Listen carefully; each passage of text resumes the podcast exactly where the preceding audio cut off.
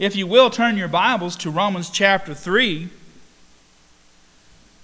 And uh, we've got um, another thing to talk about uh, this Theology of God series that we're doing and, and, and who God is to us and what He does for us. And uh, this one is, is God the Redeemer. In fact, God is not just any old Redeemer, He's the powerful Redeemer. So let's read those verses together, if you would. Romans chapter 3, beginning at verse 21. we'll go down through verse 26. And it says this But now the righteousness of God has been manifested apart from the law, although the law and the prophets bear witness to it. The righteousness of God through faith in Jesus Christ for all who believe.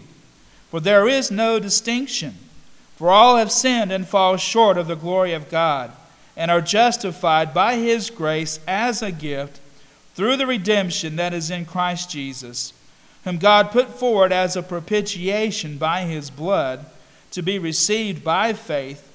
This was to show God's righteousness, because in his divine forbearance he had passed over former sins. It was to show his righteousness at the present time, so that he might be just and the justifier of the one who has faith in Jesus. Let's pray. Lord, we just ask, God, that you would add a blessing to the reading and to the hearing of your word. Father, let it go forth and not return void, as we already know it does, Lord. It works in our lives, Father God, if we receive it. It's in your name I pray. Amen. Human beings are constantly looking for someone to save us. And um, what I mean by that is we're always looking to um, powerful people to come in and, and, and help take care of, of every situation that we're in. It, it, it's, it's been true since the beginning of time. Uh, people look to these, these great leaders and emperors. Sometimes in the ancient world, emperors were worshipped as gods. And uh, they, they came in and, and, and, and secured great um, uh, wealth for their people, or, or they, they, they help secure their, their borders around them, and, and, and how they help the people to prosper. How, and even at the expense of, of other nations and others that, that they consider enemies. We're always looking to these great people to come and save us. Um, we, we look to politicians. We just came out of an election cycle, and we talked about that last time. And sometimes we, we, we look to those leaders as they uh, gain wealth and prominence and, and uh, power, we send them to Washington, D.C. so that they'll promote um, our issues and, uh, and, and, and we look to them to help solve some of our problems uh, that, that are going on in our country. And sometimes uh, they do it well, sometimes they don't. and, uh, you know, but, but we, we tend to, to look to someone to, to bring us out of our situations that we're in. Uh, it, it, it's no less true than, than some of the great philosophers. One of them um, was Nietzsche, and Nietzsche believed that there would be a Superman come about. And what, what, did, what, did, he mean, what did he mean by Superman? He meant someone um, through the evolutionary cycle that, that there would be a human being who was um, so powerful, so intelligent, um, all, all, all, all, their diseases would, would be um, stamped out. All human weaknesses would be stamped out in this person. And he would be able to, um, with his great intelligence, without, without any kind of, of, of flaws, be able to lead people out of this, this age of so called uh, of, of, of, violence and, and power seeking and, and uh, hatred and, and divisions. That these supermen, so to speak, would be able to uh, lead us um, in a great way. Unfortunately, a man named Hitler got a hold of that philosophy and decided that he was going to make the Aryan race, who was going to be the salvation of, of mankind, and that, that all those who were deemed weak and inferior um, were going to be stamped out, and that, namely the Jewish people, but not just Jewish, there were other races too. And, uh, I, I, you know, it's, it, it, it, it was terrible and dangerous idea. Um, this, this, this philosophy also inspired um, one of the greatest comic book heroes of all time, and that's Superman.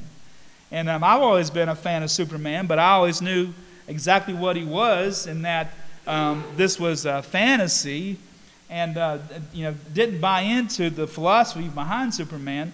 But anyway, the comics were great, the, the stories were great, and um, I'm glad to see that. Um, of course, because I'm a big you know DC fan more so than I am a Marvel fan. Uh, you know, uh, anyway, I won't get into nerddom this morning. Um, but I've always been a Superman fan, and he's they've got a, another actor that's going to play him. Actually, it's an actor that's been in a few other movies as Superman. I'm excited about that. But my point here this morning is that you know we're always looking to someone to save us from, from our situations, from our problems, from, from our hunger, from, from our um, uh, paucity, from our um, uh, poorness, from, from our oppressions, whatever these external forces may be coming up against us. But the Bible tells us that there is only one true person who can save us, and that is God our Redeemer. God our Redeemer. And, and God the Redeemer um, is, is a powerful person. Sometimes when we read the Bible, sometimes Bible people will say that the Bible is full of mythological stories where, where God shows up in the world and, and, and saves Israel. Well, I can tell you this one of the main differences between the Bible and mythologies is that everything in the Bible happened in Israel's history with God, the creator of the universe, interacting with them. All the other myths and so called le- legends, they tend to have happen in a far off realm. Human beings are just um, uh, uh, side things, that, that, they're byproducts. The gods are not so much concerned with human beings. And uh, everything that's happening is happening in some sort of far off cosmic realm. They're, they're not happening in history, they're happening some, some imaginary place. But, but God Himself, in uh, Israel's history, was tied up with the God, the Creator God.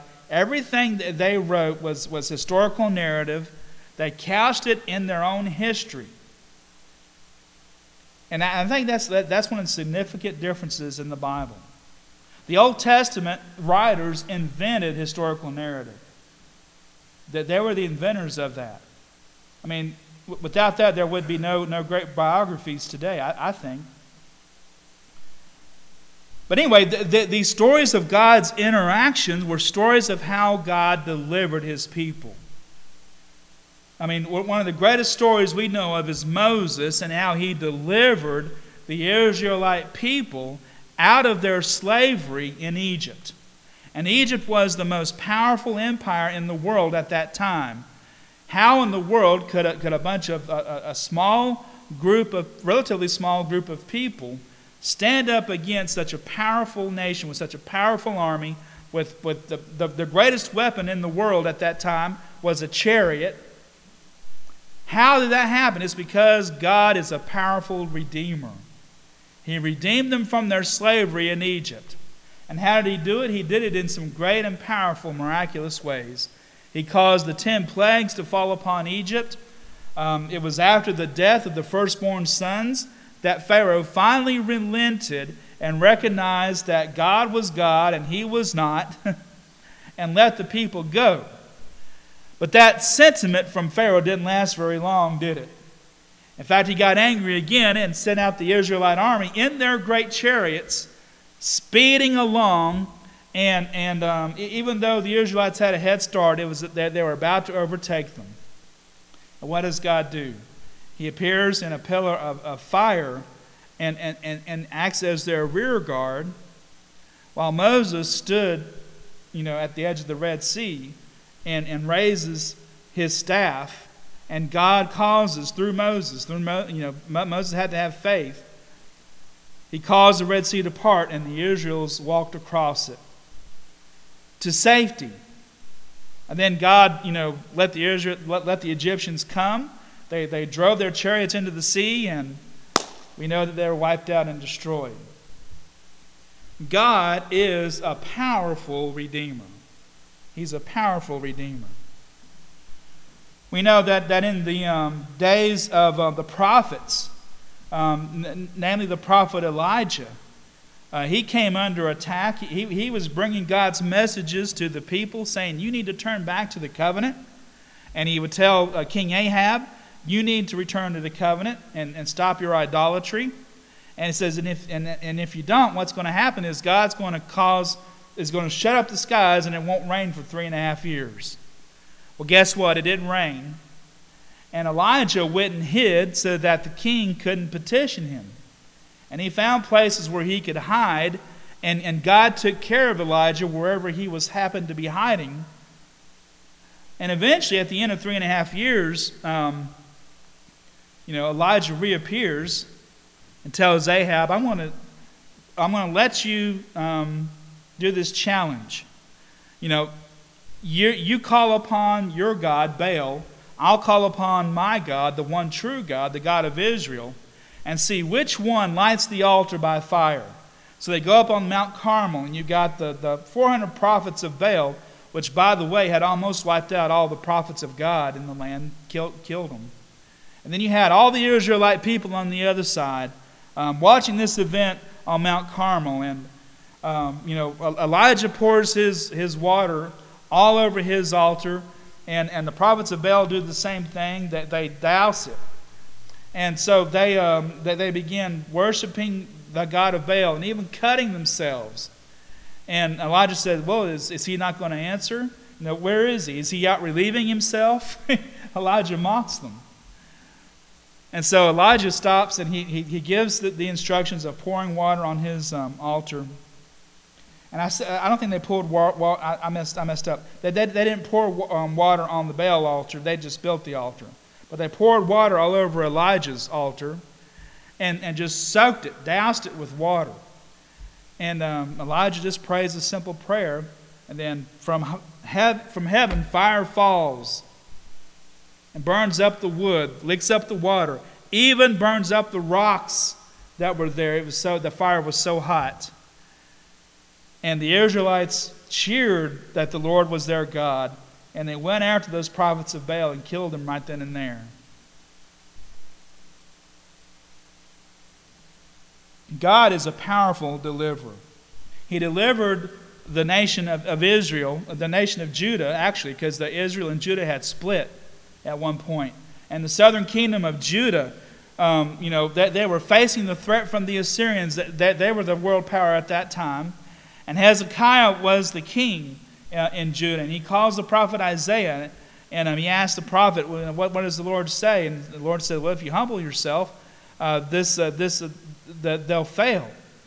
And, and, and, and, and, the general had even sent threatening letters to Hezekiah, and it caused all his court officials to, be, to fear. But Hezekiah you know, tells them we, we need to stand still and allow the Lord to work. And as the um, Assyrian army approaches the gates of the city, what happens? They, they come up against God's people and, and they, they were blaspheming the God of, of the Creator God. A pestilence, a plague falls upon the Assyrian army, and they're all but wiped out, and they have to tuck tail and go back to their, their city Nineveh. God was a powerful redeemer many times in the Old Testament, more times than I can count. And in fact, that seems to be the primary image of God is, his, is God as the powerful redeemer. It seems like every time God uses his power, um, first of all, it was creation, of course. We talked about God as the creator. He spoke the world into existence, and there it was and he saw that it was good, and he created mankind in his image and saw that mankind was good. But of course, the, the world fell into disarray when they failed God's test of faithfulness. And, and they did the thing that God told them not to do, which was not to eat of the fruit of the tree of knowledge and good and evil. And what that meant is, when, when Adam and Eve took of that, it meant that they were the ones who now, for themselves, decided what they thought was good or bad. You know, it, it, it, it, it's not this objective truth or this moral right and wrong anymore. It's about whatever I want. Whatever I want is what's good for me now. And that, and that, that, that was the problem that caused the world to fall away. But even then, God was, was the powerful creator.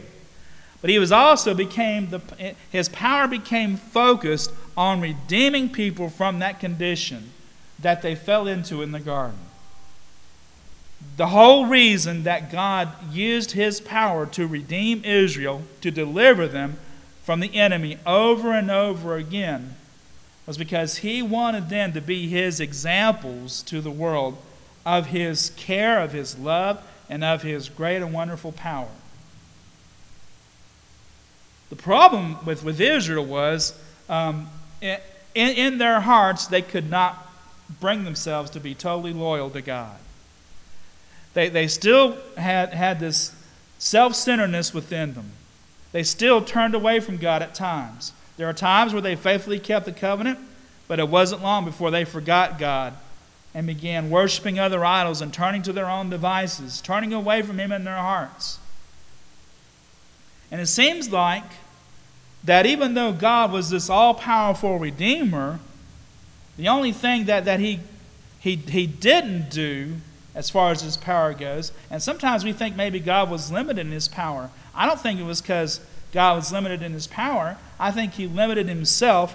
The one thing that he could not deliver them from was their own wicked hearts. and really and truly, that was the problem all along.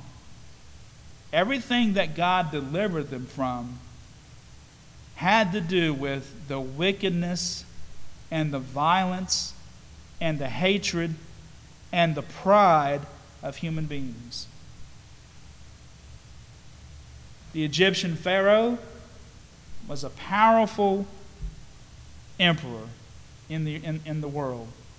He thought he was God. And so he felt like he could do whatever he wanted to to the Israelite people. The Assyrian emperor, who descended on um, the northern kingdom of Israel, destroyed it and went after Judah. And Hezekiah prayed to the Lord, and the Lord delivered them. That emperor thought he was God. He could do whatever he wanted to, he could commit whatever violence he wanted to against his enemies. And even Israel, when they, when they became a powerful kingdom and, and um, they, they, they desired for a king to stand over them, they were looking for someone that they could see to be their Savior. And, and they chose Saul out of, the nation, out of all the tribes to be their king. Even Saul became corrupted and fell. He became prideful and sinful, turned his heart away from God Felt like he could do whatever he wanted to do to David, to their enemies, and whoever. But eventually he fell because of his pride and wickedness. Friends, that is the enemy. The enemy is not Washington, D.C., the enemy is, is not our politicians, the enemy is not Russia or China necessarily. The enemy is right here the human heart. The enemy is not even really and truly the devil. The, Satan tempts people, but it's our own foolish hearts, our own sinful wills that fall to his temptation. The devil's um, sin was pride, just like, just like every one of these great emperors, great leaders in the world. His sin was pride. He turned his heart against God, and he wanted all of God's power, and he wanted to be the one in charge. And he fell the same way. And to get back at God, he goes after God, the, the, God's creation to seek his, his vengeance, and he still does today. Um, God allows him to still tempt people even today. But God found the way, of course, he knew the way to really and truly save his people, to really truly deliver them, to be a powerful redeemer. What does he do? He sends his right arm. He sends his son, Jesus Christ, the second person of the divine Trinity, to take on human flesh, to dwell among us, to live among us, to show us that um, sin does not have to corrupt us, but then he also, as, as his own self, suffered and died for the sins of the people so that they could be forgiven and that God's righteousness and his justice could be satisfied. The Bible says here in Romans chapter 3, and this is what Paul is driving at here the pervasiveness of sin is that all have sinned and fall short of the glory of God. Verse 23. For all have sinned and fall short of the glory of God. Every one of us has fallen to pride in some sort of way or another. Every one of us has been corrupted in our hearts by sin. Every one of us, in some way or another, have lived for self, either in the past or now. We, we, we have lived for self. We, we have sought our own way. We've sought our own selfish ways.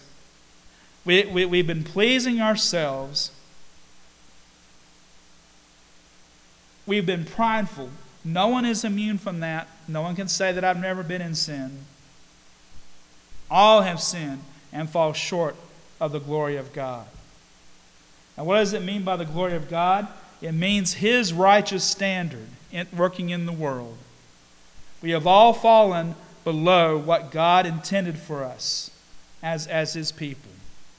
That, that, that just and fair and right moral law that God has, we have failed. And as he says here in verse 21, the righteousness of God has been manifested or revealed apart from the law. In other words, that law, that moral law of God, couldn't save us. But God, the person of God, could. You say, now, if, if God sees all of this wickedness in us, why doesn't He just forgive everything? And say, and just pass over and say, that, that, that's okay, don't worry about it. If that were the case, He wouldn't be a very good God.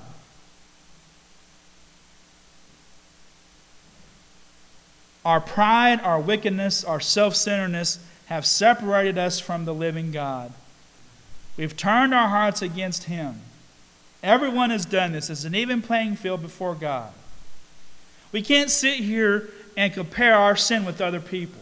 Well, you know, um, I would never uh, go out and sleep around with people, even, even like he does. Well, I mean, when, when's the last time you talked bad about someone behind their back or gossiped? All of that, all have sinned and fall short of the glory of God. Wait, have, have you ever lied about someone or lied to someone? We can't sit here and compare our sins to others before God. All have sinned. It's an even playing field. All have been touched by this corruption. All have been caught up in this pride. But God, in His power, sent His Son caused him to take on human flesh. The Son, in full agreement to this, he is co equal and co eternal with in power with God. It was his decision as well. He agreed to submit himself fully to God, becoming obedient unto death, it tells us, in order to suffer and die for the sins of mankind, in order to break this curse of sin and death.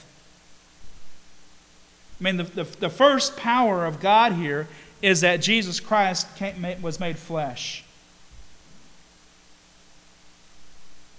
And he did it through, through a young virgin named Mary who was humble before the Lord, who, who served him, who loved him. Um, she was sinful too, but she had her sins forgiven because she was faithful to the Lord.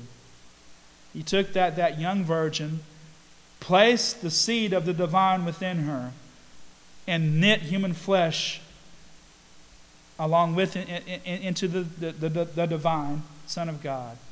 And he was born so that he could die. And that's really what happened. You can't kill the eternal God, the all powerful God, but you can if he chooses to let you by taking on human flesh. God, in his great love for us, saw that humanity, in his pride, was going to be eternally separated from him. They were as good as dead already, even if they hadn't reached their physical death yet. they were as good as dead already. But he sent his son, Jesus Christ, in human flesh, so that he himself could die in their place, an innocent man, letting the, the sins of the world be heaped onto him. It, it, it, it's not any accident or coincidence that these Roman soldiers took him, beat him, cursed him. It, it, it, it's no coincidence that, that the Israelites um, betrayed him, the Israelite leadership betrayed him. And, and, and even his own follower, his own disciple, betrayed him.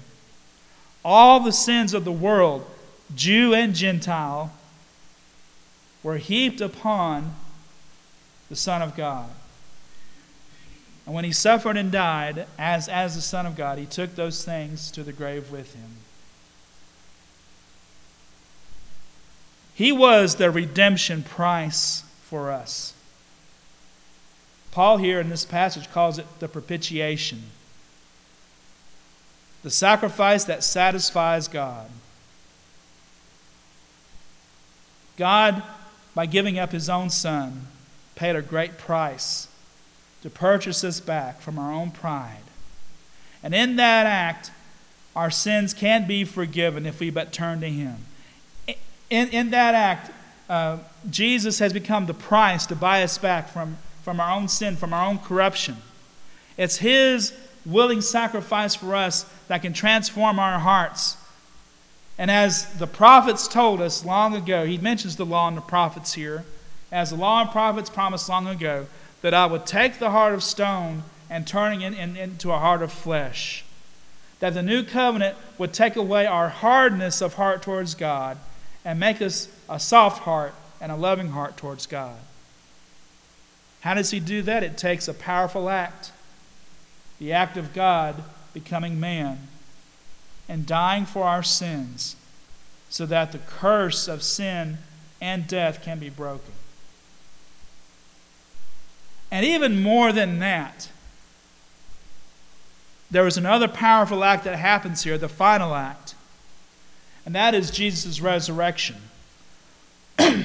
Jesus Christ himself rose again from the grave. He did not just suffer and die in vain. I, I don't believe his atonement would have been effective for us if he had not risen again. And, I, and, and certainly the, the, the, the apostles and the disciples would have turned away and said, well, Jesus was just executed and he died. Jesus proved everything that he said and did was from God through his resurrection. And in that, he secured the power of God for us to redeem us. Jesus offered himself for our sins so that the one thing that could be dealt with in humanity, the one thing that caused all of the oppression, all the violence, all the wickedness, all the enemies in the world, Jesus Christ solved that problem within himself by suffering and dying for our sins so that we might receive forgiveness and we might be transformed and restored to God's image again. He does that. He does that for us. And the question is do you believe it? Because the Apostle Paul says that we must receive it, not work for it, but receive it as a gift by our faith in Jesus Christ. That's still some powerful words here in verse 23. Well, I'll say I'll, I'll even begin at verse 22. It says, "The righteousness of God through faith in Christ for all who believe, for there is no distinction, for all have sinned and fall short of the glory of God, and are justified by his grace as a gift through the redemption that is in Christ Jesus. It's a free gift that we receive by faith in Christ, not by following the law, but by faith. Do we believe that Jesus Christ is the Son of God who took on human flesh? Dwelled among us, and his death became the redemption price for our sins and brought us back from death, a spiritual death, a separation from God. Only through his power as the great Redeemer could that happen. all through history. The Bible, I call it salvation history. It's all about God's redemption all the way through.